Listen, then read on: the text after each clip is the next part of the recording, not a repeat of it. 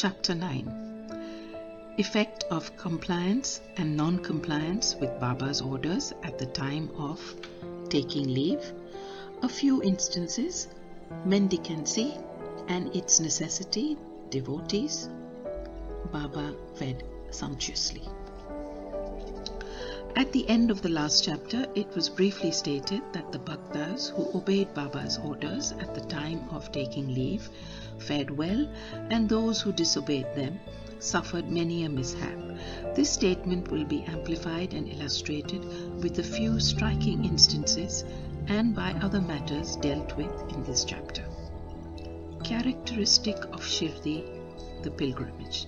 Our special peculiarity of Shirdi pilgrimage was that none could leave Shirdi without Baba's permission, and if he did, he invited troubles. But if anyone was asked to quit Shirdi, he could stay there no longer. Baba gave certain suggestions or hints when devotees went to bid goodbye and take leave. These suggestions had to be followed. If they were not followed or were departed from, accidents were sure to befall them. We give below a few instances. Tatya Kote Patil. Tatya Kote was once going in a tonga to Kopargaon Bazaar. He came in haste to the masjid, saluted Baba, and said that he would go to Kopargaon Bazaar. Baba said, Don't make haste, stop a little, forget the bazaar, don't go out of the village. On seeing his anxiousness to go, Baba asked him to take Shama, that is Madhav Rao Deshpande, with him.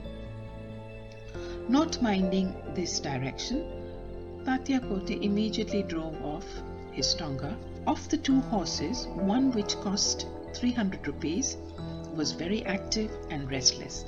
After passing Savul Vihir, it began to run rashly, got a sprain in its waist, and fell down. Tatya was not hurt, but was reminded of Mother Sai's direction. On another occasion, while proceeding to the Kolhar village, he disregarded Baba's direction and drove in a tonga which met with a similar accident. European gentleman. One European gentleman of Mumbai came to Shirdi with an introductory note from Nana Sahib Chandorkar and with some object in view. He was comfortably accommodated in a tent. He wanted to kneel before Baba and kiss his hand. Therefore, he tried thrice to step into the masjid, but Baba prevented him from doing so. He was asked to sit in the open courtyard below and take Baba's darshan from there. Not pleased with the reception he got, he wanted to leave Shirdi at once and came to bid goodbye. Baba asked him to go the next day and not to hurry. People also requested him to abide by Baba's instructions. Not listening to all this, he left Shirdi in a tonga. The horses ran all right, but when Savul Vihir was passed, a bicycle came in front. On seeing which, the horses were frightened and ran fast. The tonga turned topsy turvy, and the gentleman fell down and was dragged over some distance. He was immediately rescued but had to go and lie in Kopargaon Hospital for the treatment of his injuries. Such experiences were legion, and people learnt the lesson that those who disobeyed Baba's instructions met with accidents in one way or the other, and those who obeyed them were safe and happy the necessity of mendicancy. Now, to turn to the question of mendicancy. A question may arise in the minds of those that if Baba was such a great personage, God manifest, why should he have taken recourse to begging bowl throughout his life? This question may be considered and replied from two standpoints. Who are the people who have a right to live by the begging bowl? Our Shastras say that those persons who, after getting rid or becoming free from the three main desires that is, for progeny, for wealth, for fame, and accept sannyas are the fit persons to live by the begging bowl. They cannot make cooking arrangements and dine at their home. The duty of feeding them is laid on the shoulders of householders. Sai Baba was neither a householder nor vanaprastha.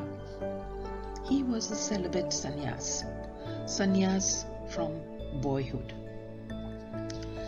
His firm conviction was that the universe was his home. He was the Lord Vasudeva, the supporter of the universe, and the impressionable Brahma. So, he had full right to take recourse to begging. Now, from the standpoint of Panchayasona, five sins and their atonement, we all know that in order to prepare foodstuffs and meals, the householders have to go through five actions or processes that is, kandani, pounding, peshani, grinding, udakumbhi, washing pots, marjani, sweeping and cleaning, chuli, lighting hearts.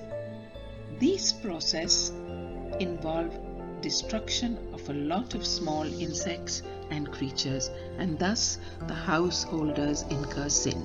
In order to atone for his sins, our Shastras prescribe six kinds of sacrifices. That is, Brahma, Yagyana, Vedadhyayana, offerings to Brahma or the study of the Vedas, Pitri Yagna, offerings to the ancestors, Dev Yagna, offerings to the gods, Bhuta Yagna, offerings to the beings, Manushya Atithi Yagna, offerings to men or uninvited guests. If these sacrifices, enjoyed by Shastras, are duly performed, the purification of their minds is effected and this helps them to get knowledge and self realization. Baba, in going from house to house, reminded the inmates of their sacred duty, and fortunate were the people who got the lesson at their homes from Baba. Devotees' experiences. Now, to return to the other most interesting subject, Lord Krishna has said in the Bhagavad Gita Whosoever devoutly offers to me a leaf, a flower, or a fruit or water of that pure hearted man, I accept that pious offering. In the case of Sai Baba, if a devotee intended really to offer anything to Sai Baba, and if he afterwards forgot to offer the same, Baba reminded him or his friend about the offering and made him bring it to him and then accepted it and blessed the devotee. A few instances are given below. Tarkhad family, father and son. Mr. Ramchandra Atmaram alias Baba Saheb Tarkhad, formerly a uh, Prathna Samajist, was a staunch devotee of Sai Baba. His wife and son loved Baba equally or perhaps more. It was once proposed that Master Tarkhad should go with his mother to Shirdi and spend his summer vacation there.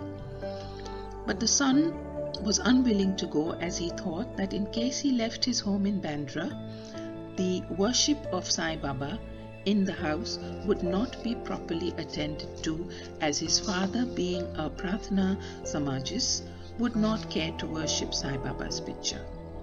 However, on his father's giving an assurance under oath that he would perform the worship exactly as his son was doing, the mother and the son left for Shirdi on a Friday night.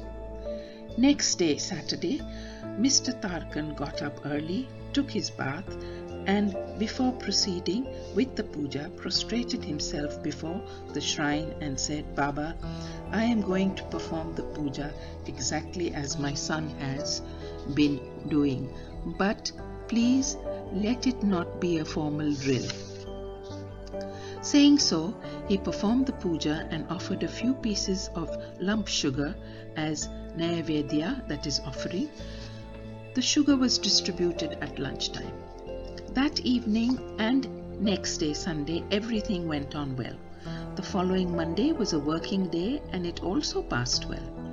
Mr. Tarkhad, who had never performed puja like this in all his life, felt great confidence within himself that everything was passing on quite satisfactorily as per the promise given to his son. Next Tuesday, he performed the morning puja as usual and left for his work. Coming home at noon, he found that there was no prasad, that is sugar, to partake of when the meal was served. He asked the servant cook, who told him that there was no offering made that morning and that he had completely forgotten to perform that part of the puja, offering Naivedya. At this, he left his seat and prostrated himself before the shrine, expressed his regret at the same time, chiding Baba for the want of guidance in making the whole affair a matter of mere drill. Then he wrote a letter to his son, stating the facts and requesting him to lay it at Baba's feet and ask his pardon for his neglect. This happened in Bandra at about Tuesday noon. At about the same time when the noon arti was about to commence in Shirdi, Baba said to Mrs. Tarkhad, Mother, I had been to your house in Bandra with a view to have something to eat. I found the door locked. I somehow got an entry and found to my regret that Bhau, Mr. Tarkhad, had left nothing to eat for me. So I have returned with my hunger unappeased. The lady did not understand this, but the son, who was close by, understood the whole thing that there was something wrong with the puja in Bandra, and he therefore requested Baba to permit him to go home. Baba refused this, but allowed him to perform puja there. Then the son wrote a letter to his father stating all that took place at Shirdi and implored his father not to neglect the puja at home. Both these letters crossed each other and were delivered to the respective parties the next day. Is this not wonderful? Mrs. Tarkhad. Let us now take up the case of Mrs. Tarkhad herself. She offered three things that is, bharit, roasted brinjal, mixed with curds and spice, kacharia, circular pieces of brinjal fried in ghee, pedha, that is sweet meat ball. Let us see how Baba accepted these. Once Mr. Raghuveer Bhaskar Purandare of Bandra, a great devotee of Baba, started for Shirdi with family. Mrs. Tarkhad went to Mrs. Purandare and gave her two brinjals and requested her to prepare barti of one brinjal and kacharia of the other when she went to Shirdi and serve Baba with it. After reaching Shirdi, Mrs. Purandare went with her dish of bharti to the masjid. When Baba was just sitting for meals, Baba found the bharti very tasty. So he distributed to all and said that he wanted kacharia now. A word was sent to Radha Krishna Mai that Baba wanted kacharia. She was in a fix as that was no season of brinjals. How to get brinjals was the question. When an inquiry was made as to who brought the bharti, it was found that Mrs. Purandare was entrusted with the duty of serving kacharia. Everybody then came to know the significance of Baba's inquiry regarding kacharia and was wonderstruck at Baba's all pervasive knowledge. In December 1915, one Govind Balaram Mankar wanted to go to Shirdi to perform the obsequies of his father. Before he left, he came to see Mr. Tarkhad. Then Mrs. Tarkhad wanted to send something with him to Baba. She searched the whole house but found nothing except a peda, which had already been offered as Naivedya. The boy Govind was in mourning. Out of great devotion to Baba, she sent the peda with him, hoping that Baba would accept and eat it. Govind went to Shirdi and saw Baba but forgot to take the peda with him. Baba simply waited. When again he went to Baba in the afternoon, he went empty handed without the peda. Baba could wait no longer and did ask him straight, What did you bring for me? Nothing, was the reply. Baba asked him again. The same reply came forth again. Then Baba asked him the question Did not the mother, Mrs. Tarkhad, give some sweetmeat to you for me at the time of your starting? The boy then remembered the whole thing. He felt abashed, asked Baba's pardon, ran to his lodgings, brought the peda, and gave it to Baba. As soon as Baba got it in his hand, he put it into his mouth and gulped it down. Thus, the devotion of Mrs. Tarkhad was recognized and accepted. As men believe in me, so do I accept them, was proven in this case. Baba fed sumptuously. How? Once Mrs. Tarkhad was staying in a certain house in Shirdi. At noon, meals were ready and being served when a hungry dog turned up there and began to bark. Mrs. Tarkhad got up at once and threw a piece of bread, which the dog gulped with great relish. In the afternoon, when she went to the masjid and sat at some distance, Sai Baba said to her mother, You have fed me sumptuously. My famished pranams have been satisfied. Ever act like this, and this will stand you in good stead. Sitting in this masjid, I shall never, never speak untruth. Take pity on me like this. First give bread to the hungry, and then eat yourself. Note this well. She could not understand at first the meaning of what Baba said. So she replied, Baba, how could I feed you? I am myself dependent on others and take my food from them on payment. Then Baba replied, Eating that lovely bread, I am heartily contented and I am still belching. The dog which you saw before meals and to which you gave the piece of bread is one with me. So also other creatures, for example, cats, pigs, flies, cows, etc., are one with me. I am roaming in their forms. He who sees me in all these creatures is my beloved. So abandon the sense of duality and distinction and serve me as you did today. Drinking these nectar like words, she was moved. Her eyes were brimmed with tears, her throat was choked, and her joy knew no bounds. The moral See God in all beings is the moral of this chapter. The Upanishads, the Gita, and the Bhagavad all exhort us to perceive God or divinity in all the creatures. By the instance given at the end of this chapter and other numerous to mention, Sai Baba has particularly demonstrated to us how to put the Upanishadic teachings into practice. In this way, Sai Baba stands as the best exponent or teacher of the Upanishadic doctrines. Bow to Sri Sai, peace be to all.